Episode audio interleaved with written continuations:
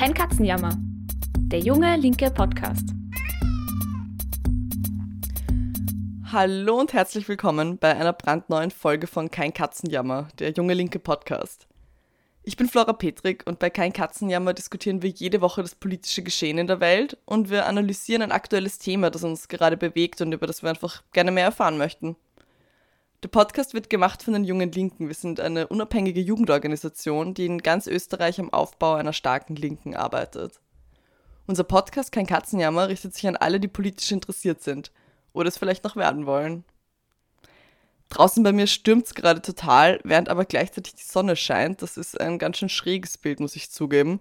Ich habe gerade vor der Aufnahme schon meine Primeln von draußen vor den Sturmböen gerettet. Die stehen jetzt hier neben mir auf meinem Schreibtisch und verschönern meinen Anblick. Wir nehmen unsere heutige Folge nämlich wieder remote auf. Also ich sitze an meinem Schreibtisch in Wien und unser Gast sitzt an seinem in Kärnten. In der heutigen Folge sprechen wir über ein Thema, das vielen vielleicht gar nicht so bewusst ist, obwohl wir eigentlich jeden Tag damit zu tun haben. Wir sprechen über den Euro. Im Jänner 2022 hat der Euro sein 20-jähriges Jubiläum in Österreich gefeiert. Damals wurde nämlich der Schilling abgeschafft und Österreich ist der Eurozone beigetreten. Viele Hörerinnen können sich vermutlich gar nicht mehr an die Zeit vor dem Euro erinnern oder sind vielleicht sogar jünger als der Euro. Auch wenn wir heute ganz selbstverständlich mit Euros und Cents bezahlen, hat die Währungsreform doch einige Veränderungen mit sich gebracht. Wir wollen heute darüber sprechen, was der Euro für Europa und die verschiedenen Staaten bedeutet, wie sich damit die Möglichkeiten für Wirtschaftspolitik verändert haben und was wir als Linke überhaupt zum Euro sagen sollten. Darüber spreche ich heute mit Tom Oberhauser. Tom ist in der Bezirksgruppe Klagenfurt in Kärnten aktiv und er arbeitet im Kampagnenteam mit. Tom, es freut mich total, dass du heute da bist.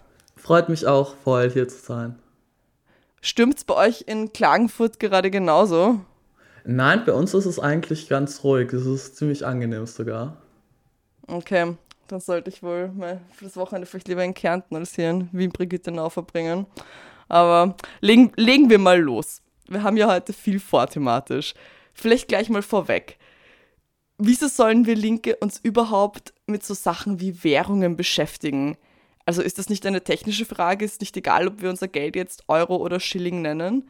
Und vielleicht in dem konkreten Fall, es gibt den Euro, wie ich ja schon gesagt habe, jetzt schon seit 20 Jahren. Wieso ist der Euro heute, 2022, für uns noch relevant? Naja, es hat sich ja nicht nur der Name geändert. Durch den Zusammenschluss mehrerer europäischer Währungen hat die EU als Ganzes deutlich mehr geldpolitischen Spielraum erlangt und kann koordiniert als Einheit auftreten. Davor gab es ja lauter einzelne Währungen mit einzelnen Nationalbanken. Dadurch, dass der Euro von so vielen Menschen benutzt wird, kann die Europäische Zentralbank sich sehr gut verschulden bzw. neues Geld erschaffen, ohne dabei Angst um die Stabilität der Währung zu haben. Wenn eine Währung von so vielen großen und auch mächtigen Staaten genutzt wird, ist die Wahrscheinlichkeit, dass der Staat pleite geht, natürlich geringer als beispielsweise bei Argentinien oder Djibouti. Also die Vorstellung, dass die Eurozone pleite geht, ist einfach sehr unrealistisch. Weil nach dem US-Dollar, mit dem weltweit 40% aller Transaktionen getätigt werden, ist der Euro mit 36% die meistgenutzte Währung der Welt. Mhm. Und Investoren sehen den Euro quasi als sicheren Hafen und investieren damit auch gerne in Finanzprodukte, die ihre Rendite in Euro auszahlen. Das ist zum Beispiel der Fall, wenn man einem Euroland Geld borgt und im Gegenzug Staatsanleihen bekommt. Mhm. Dadurch kann die EU als noch mächtigerer Player auf der geopolitischen Bühne auftreten. Außerdem fallen alle Wechselkurse unter den EU-Staaten weg. Das ist auch auf einer eher individuellen Ebene wichtig. Immerhin muss ich beim Medaillenurlaub nicht wie noch meine Eltern Schilling in Lira umwechseln. Mm, ja, stimmt. Dieses für den Urlaub dann Geld wechseln, das ist bei mir auch ja so eine richtige Kindheitserinnerung eigentlich. Was hat denn die Einführung dann machtpolitisch mit Österreich gemacht? Ja, auf der anderen Seite hat sich Österreich durch die Annahme des Euros auch Handlungsspielraum genommen. Mhm. Denn dadurch, dass Österreich eben keine eigene Währung mehr hat, kann Österreich auch nicht eigenständig Geldpolitik machen. Unter Geldpolitik versteht man im Großen und Ganzen ja das, was die Zentralbank macht. Und das ist vor allem den Leitzins für Kredite bestimmen. Damit kann die Zentralbank quasi entscheiden, wie teuer oder billig es ist, sich zu verschulden. Und Österreich hat zwar immer noch eine Nationalbank, aber die kann eben nicht mehr über den Zinssatz bestimmen. Das macht ja jetzt die Europäische Zentralbank. Dadurch hat Österreich quasi weniger Spielraum für wirtschaftspolitische Entscheidungen. Und auch die Art und Weise, wie die Europäische Zentralbank Geldpolitik macht, ist schon im Vorhinein festgelegt und kann durch demokratische Entscheidungen in den Mitgliedsländern enorm schwer geändert werden. Vielleicht kommen wir da eh nachher noch darauf zu sprechen, ob es jetzt gut oder schlecht ist im konkreten Fall. Mm, ja, voll gerne. Außerdem gelten im Euroraum auch, was die Fiskalpolitik betrifft, strenge Regeln. Über die Fiskalpolitik, also alles was Steuern und Staatsausgaben betrifft, haben die Mitgliedsländer vor dem Euro noch selbst entschieden. Aber im Zuge der Einführung des Euros wurden im Euroraum einige recht fragwürdige Regeln eingeführt, die sogenannten EU-Konvergenzkriterien. Diese sehen vor, dass sich Mitgliedstaaten jährlich nur maximal 3% des Bruttoinlandsprodukts verschulden dürfen und insgesamt dürfen die Staatsschulden nur maximal 60% des Bruttoinlandsprodukts ausmachen. Ein Problem, mit dem die Linke durch diesen Fiskalpakt konfrontiert wird, ist die Verlagerung von wirtschaftspolitischen Entscheidungen von nationaler Ebene auf supranationale Ebene. Mhm. Während früher die Wirtschaftspolitik der Nationalstaaten halbwegs demokratisch entschieden wurde, bestimmen darüber heute die Institutionen der EU. Also in dem Fall die Europäische Zentralbank, die ein weitaus schwächeres demokratisches Mandat besitzt. Denn wer in der Europäischen Zentralbank sitzt und schlussendlich darüber entscheidet, welches Land im Krisenfall pleite geht oder nicht, wird nicht etwa durch das Europäische Parlament bestimmt, welches wir alle fünf Jahre bei der Europawahl wählen, sondern vom Europäischen Rat, dem Zusammenschluss aller Regierungschefs der EU. Man kann also sagen, mhm. dass der Euro einerseits den Euro-Staaten gemeinsam global gesehen mehr Macht gegeben hat als vorher, innerhalb der Euro-Staaten es aber schwieriger geworden ist, Veränderungen zu erreichen. Mhm. Außerdem sind innerhalb der europäischen Institutionen auch manche Länder deutlich mächtiger und tonangebender als andere. Und die Staaten, die mächtig sind, allen voran Deutschland, sind doch nicht unbedingt Vorreiter von linker Politik. Mm, ja, absolut. Das kann man ja tatsächlich täglich beobachten. Wenn demokratische Mitbestimmung der Länder aber jetzt, wie du beschrieben hast, so viel schwieriger geworden ist, wie ist es denn dann überhaupt dazu gekommen, dass so viele Staaten in Europa gesagt haben, wir wollen eine gemeinsame Währung? Also was waren denn damals die Entwicklungen, die dazu geführt haben, dass der Euro eingeführt worden ist? Dafür muss ich ein bisschen weiter in der Geschichte ausholen. Nach dem Zweiten Weltkrieg kam es in den USA, Europa und einigen anderen Industrienationen zu einem Klassenkompromiss zwischen der Kapitalistenklasse und der Arbeiterinnenklasse. Es wurde zum Beispiel das Sozialsystem stark ausgebaut, die Löhne stiegen verhältnismäßig zur Produktivität und Staaten investierten kräftig in die Wirtschaft und scheuten sich dabei auch nicht, Schulden zu machen. Zu diesem Kompromiss sahen sich die Kapitalisten genötigt, einerseits wegen der Schrecken des Faschismus, der ja auch eine interne Befriedigung des Klassenkonflikts mit brutalen Mitteln zum Ziel hatte, dabei aber immenses Leid und Zerstörung anrichtete, und andererseits gingen sie den Kompromiss ein wegen dem Erstarken der Sowjetunion als so einer potenziellen Systemalternative und der Gefahr vor Revolutionen in kapitalistischen Ländern. Der Klassenkompromiss der Nachkriegsordnung wurde aber schon ab den 1970er Jahren immer weiter aufgekündigt. Die dahinterstehende Ideologie wird auch Neoliberalismus genannt. Grund für die Aufkündigung war unter anderem der wirtschaftliche Niedergang der Sowjetunion und das Scheitern der sozialistischen Idee auf der ganzen Welt. Es gab also immer weniger eine konkrete Alternative zum kapitalistischen System. Mhm. Auch ausschlaggebend für das Ende des Kompromisses war das immer weitere Erstarken der Arbeiterinnenbewegung. Frankreich und Italien standen zum Beispiel gegen Ende der 1960er Jahre fast vor einem Kollaps wegen einer Vielzahl von Massenstreiks, denen sich auch die Studentenbewegung anschloss und den daraus resultierenden enormen Lohnerhöhungen und Verbesserungen der Arbeitsbedingungen, war die Profitabilität des Kapitals in immer größerer Gefahr. Als dann der Neoliberalismus in den 1970er Jahren seinen Siegeszug antrat, war das Vorgehen in allen Ländern sehr ähnlich. Öffentliche Einrichtungen und Besitz wurde privatisiert, der Sozialstaat wurde ausgehöhlt und Gewerkschaften wurden zerschlagen. Damit versuchte das Kapital seine Profitraten wieder zu sichern. Und diese Ära, die vom Paradigma geprägt ist, dass der Markt schon alles regelt, hält gewissermaßen bis heute an. Jetzt habe ich ein bisschen weit ausgeholt, Aber das ist genau der Kontext, in dem sich die EU in der Nachkriegszeit herausgebildet hat und die Architektur für die gemeinsame Währung geschaffen wurde. Nachdem die EU selbst 1993 gegründet worden ist, wurde dann im Verlauf der 1990er Jahre die gemeinsame Währungsordnung geplant. Schon in den Verträgen von Maastricht 1992 werden die EU-Konvergenzkriterien, sprich die Schuldenregelung, als Voraussetzung für eine gemeinsame Wirtschafts- und Währungsunion festgelegt. Und diese sehen, wie wir schon besprochen haben, eine restriktive Geldpolitik mit wenig Handlungsspielraum für die einzelnen Nationalstaaten vor. Ein wichtiger Grund für die Entstehung des Euros war auch sicher das Wegfallen des Bretton Woods-Systems, während in der Nachkriegsordnung eine Bindung des US-Dollars an die Goldreserven und den US-Dollar wiederum an andere Währungen vorsah. Die daraus resultierenden Währungsschwankungen für die einzelnen europäischen Staaten waren wirtschaftspolitisch sehr ungünstig. Deutschland hatte zu der Zeit eine besonders harte Währung, das heißt, sie war vom Wechselkurs her ziemlich stabil. Würde diese Stabilität durch eine gemeinsame Währung auch für andere Staaten wie Frankreich oder Italien gelten, wäre das für diese sehr vorteilhaft. Deswegen wollte Frankreich den Euro eigentlich sogar am meisten. Angeblich soll die gemeinsame europäische Währung sogar Voraussetzung für die deutsche Wiedervereinigung gewesen sein. Deutschland hat sich dann aber in der Frage darum, wie der Euro konkret ausgestaltet werden soll, eindeutig durchgesetzt. Am 1. Januar 2002 wird der Euro dann in 15 Ländern als Bargeld eingeführt. Zu den Staaten, die hier schon mit dabei sind, gehören Belgien, Deutschland, Finnland, Frankreich, Griechenland, Irland, Italien, Luxemburg, Monaco, die Niederlande, Österreich, Portugal, San Marino, Spanien und Vatikanstadt.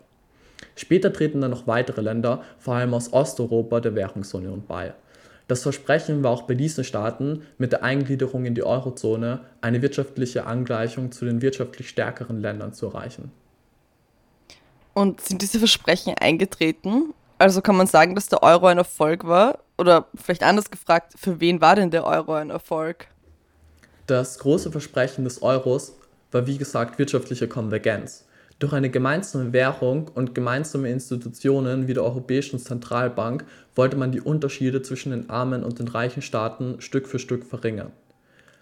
Einen Bereich gibt es auch, bei dem diese Konvergenz direkt nach der Euro-Gründung auf jeden Fall eingetreten ist. Die Zinsen, die die verschiedenen Euro-Länder für ihre Schulden bezahlen mussten, haben sich sehr stark angeglichen.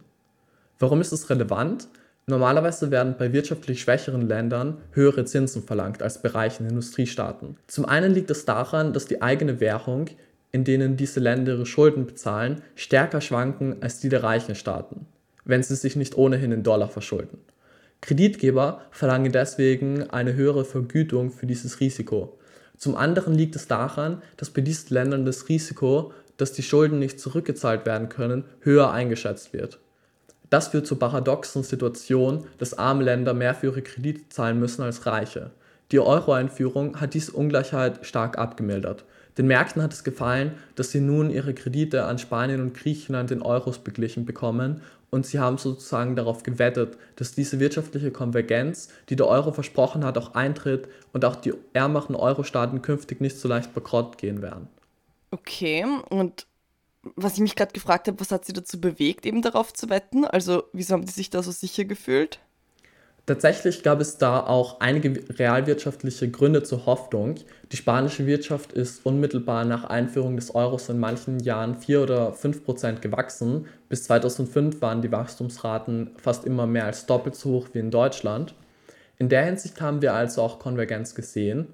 Der Haken dabei war aber, dass der spanische Wirtschaftsboom sehr stark vom Tourismus- und Immobiliensektor getragen wurde. Der wiederum konnte vor allem durch ausländische Investitionen so rasant wachsen. So kam es dazu, dass bis zur Finanzkrise von 2008 von Jahr zu Jahr immer mehr Kapital nach Spanien floss und sich im Land ein gigantischer Schuldenberg auftürmte. Mm, okay, verstehe. Jetzt kommen wir nämlich auch zur anderen Seite der Medaille, zu Deutschland. Das hat zwar nach der Euro-Gründung kein so fabelhaftes Wirtschaftswachstum wie beispielsweise Spanien hingelegt, auffällig war hier jedoch etwas anderes. Die Handelsbilanz, also die Differenz zwischen den Gütern, die Deutschland an das Ausland verkauft und die, die es importiert, ist mit der Einführung des Euros zugunsten Deutschlands förmlich explodiert. Deutschland hat also extrem viel in die anderen Euro-Länder exportiert, aber nur sehr wenig importiert. Ein Grund dafür war, dass die Löhne in Deutschland durch das brutale Sparprogramm der rot-grünen Regierung stark gedrückt wurden, die Produktivität in Deutschland aber weiterhin hoch war. Damit war es vergleichsweise billig in Deutschland zu produzieren und deutsche Produkte hatten einen Wettbewerbsvorteil gegenüber den anderen Euro-Ländern. Früher hätten diese Länder ihre Währung abgewertet, also den Wechselkurs verschlechtert, um ihre Produkte für das Ausland billiger zu machen und im Wettbewerb mitzuhalten. Das war jetzt aber nicht mehr möglich und so konnte die deutsche Industrie ihre Konkurrenz ungestört niederringen. Mm, ja, die Wirtschaftsmacht Deutschland hat einfach krass profitiert, klar.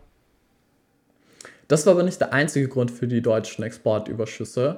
Durch die gezielte Verarmung von ganzen Bevölkerungsschichten hatte sich die deutsche Bevölkerung schlicht nicht leisten können, mehr in- und ausländische Produkte zu kaufen. Die Milliarden aus den Exporten lagen stattdessen auf den Konten von deutschen Großkonzernen, ihren Besitzern und Aktionären rum. Und dieses Geld wiederum war es vor allem, das in Länder wie Spanien geflossen ist und dort den Bauboom ermöglicht hat. Solange das alles funktionierte, hat es auf den ersten Moment gewirkt wie eine Win-Win-Situation.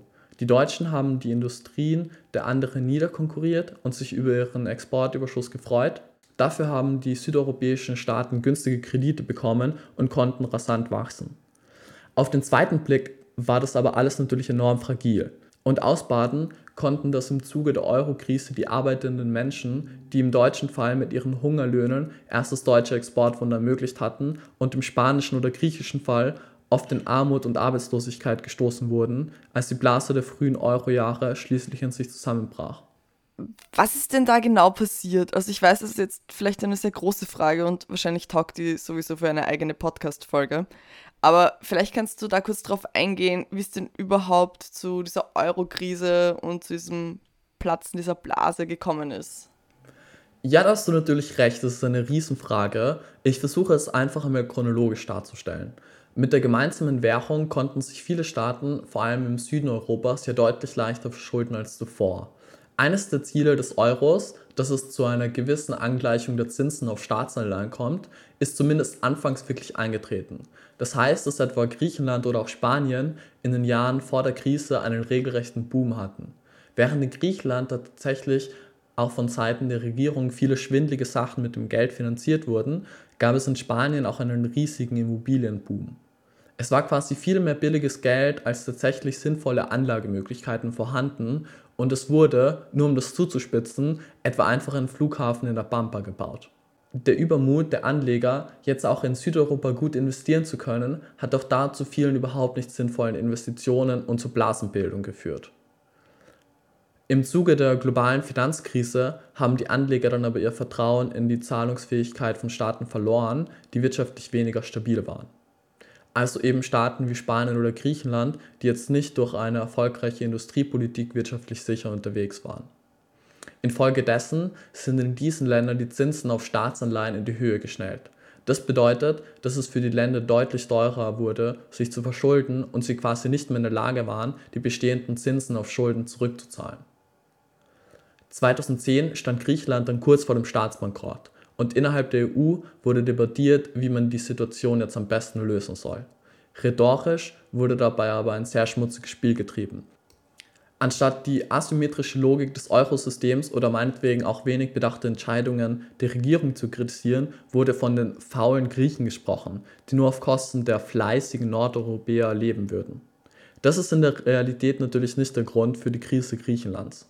Die Bürgerinnen von Griechenland können recht wenig dafür, dass das Land noch in einem ganz anderen Entwicklungsstadium ist als etwa Deutschland und auch historisch andere Rahmenbedingungen für die wirtschaftliche Entwicklung hatte.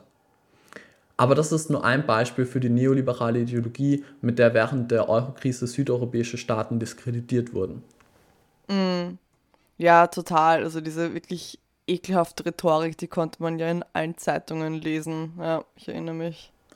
Spannend ist aber, finde ich, wie die Situation dann gelöst wurde. Ein wichtiger Moment war dabei, als der Chef der Europäischen Zentralbank Mario Draghi verkündete, man würde alles machen, was es braucht, um den Zusammenhalt der Eurozone zu sichern. Das hat Draghi zwar erst 2012 gesagt, aber der Moment wird als Kehrtwende in der Eurokrise gesehen. In diesem Moment wurde den Anlegern vermittelt, dass ihre Anlagen sicher sind, weil die Europäische Zentralbank nicht zulassen wird, einen Staat pleite gehen zu lassen. Ab dem Moment sind mit dem Vertrauen in die Zahlungsfähigkeit des griechischen Staates auch die Zinsen auf griechische Staatsanleihen massiv gesunken. Schlussendlich wurden Griechenland und anderen notleidenden Staaten dann Kredite gewährt. Die Staaten mussten dafür aber ganz drastische Sparmaßnahmen in Kauf nehmen.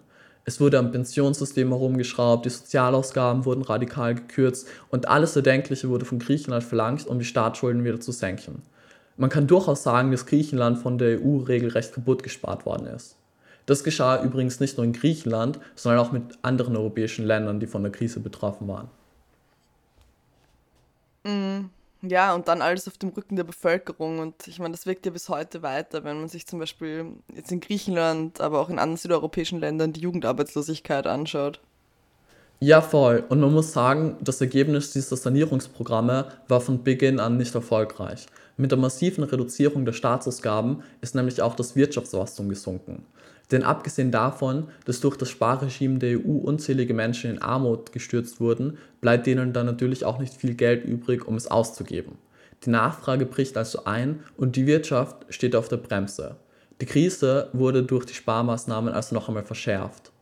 Auch viele neoliberale Wirtschaftswissenschaftler sind heute deutlich kritischer, wenn es um die Frage geht, ob das Sparprogramm wirklich sinnvoll war.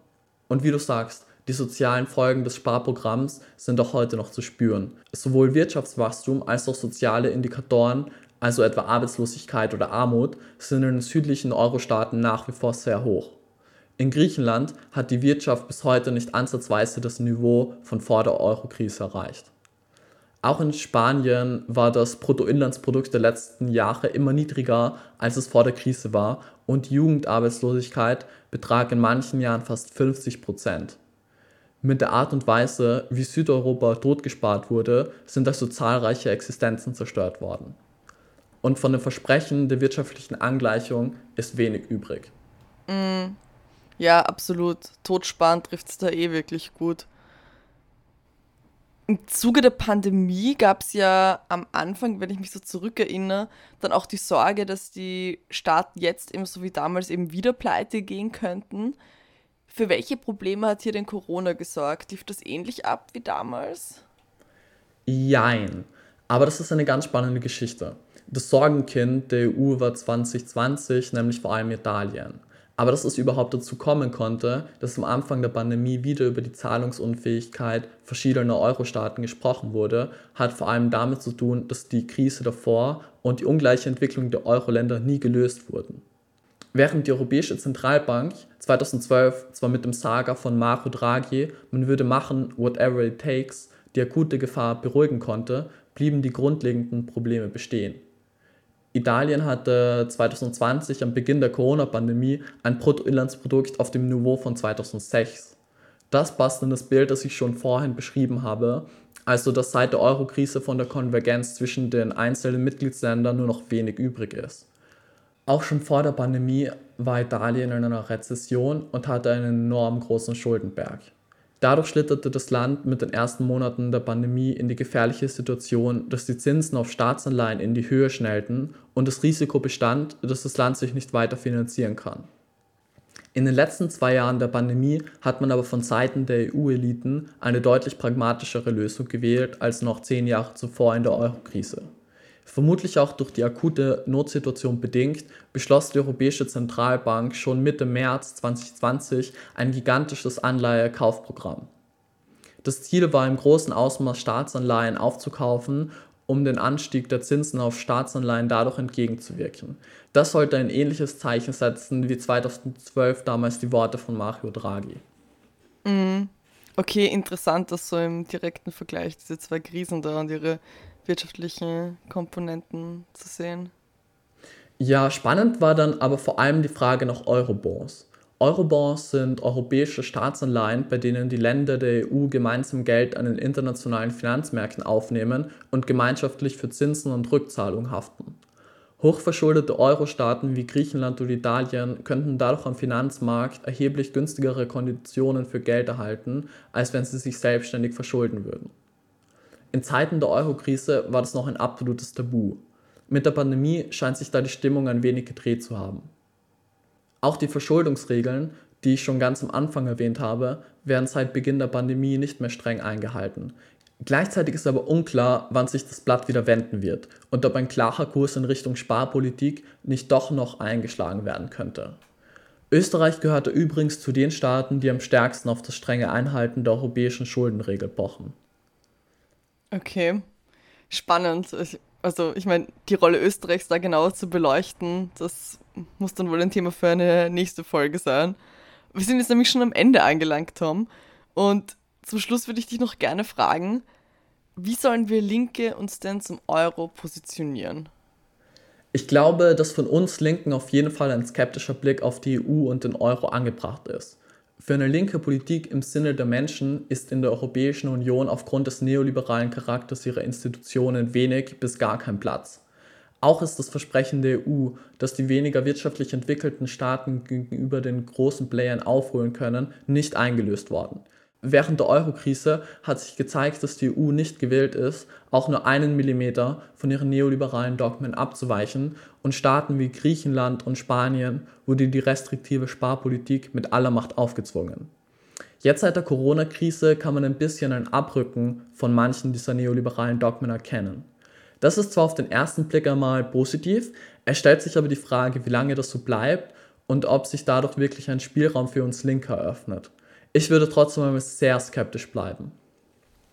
Tom, vielen Dank, dass du heute da warst. Ich fand es super spannend. Danke für deine Perspektive. Danke, dass du beleuchtet hast, warum der Euro nicht einfach ein austauschbares Wort nach dem Schilling ist und warum seine Einführung ein so wichtiges wirtschaftspolitisches Machtinstrument auch ist. Ja, dessen Folge uns Link auf alle Fälle beschäftigen sollten. Danke, dass du heute zu Gast warst. Hat mich total gefreut, dabei zu sein. Das war sie schon wieder, unsere brandneue Folge Kein Katzenjammer. Die nächste Folge kommt am kommenden Sonntag, wie immer, pünktlich zu Mittag um 12 Uhr. Und dann kann sie auf Spotify, auf Apple iTunes, auf jeder Podcast-Plattform und App gehört werden. Und wenn ihr keine von denen habt, dann einfach auf unserer Website www.jungelinke.at. Und ihr habt es bestimmt schon mitbekommen. Junge Linke starten das größte linke Bildungsprogramm Österreichs. Im Rahmen unserer Junge Linke Lehrwerkstatt erwarten euch spannende Lesekreise und Seminare. Es gibt Skills-Lehrgänge, Schulungen in ganz Österreich. Und das ganze Jahr über gestalten wir ein sehr abwechslungsreiches Programm. Und das ist aufgeteilt in die vier Jahreszeiten. Das heißt, es gibt dann immer zu jeder Jahreszeit einen neuen Programmpunkt. Und das Winterprogramm ist online unter www.jungelinke.at slash Lehrwerkstatt. Da könnt ihr euch einfach mal durchklicken, euch die Lesekreise anschauen, auch die Lehrgänge, die es gibt und ja, euch einfach anmelden. Wir freuen uns auf euch und euch dort zu sehen. Bis zum nächsten Mal.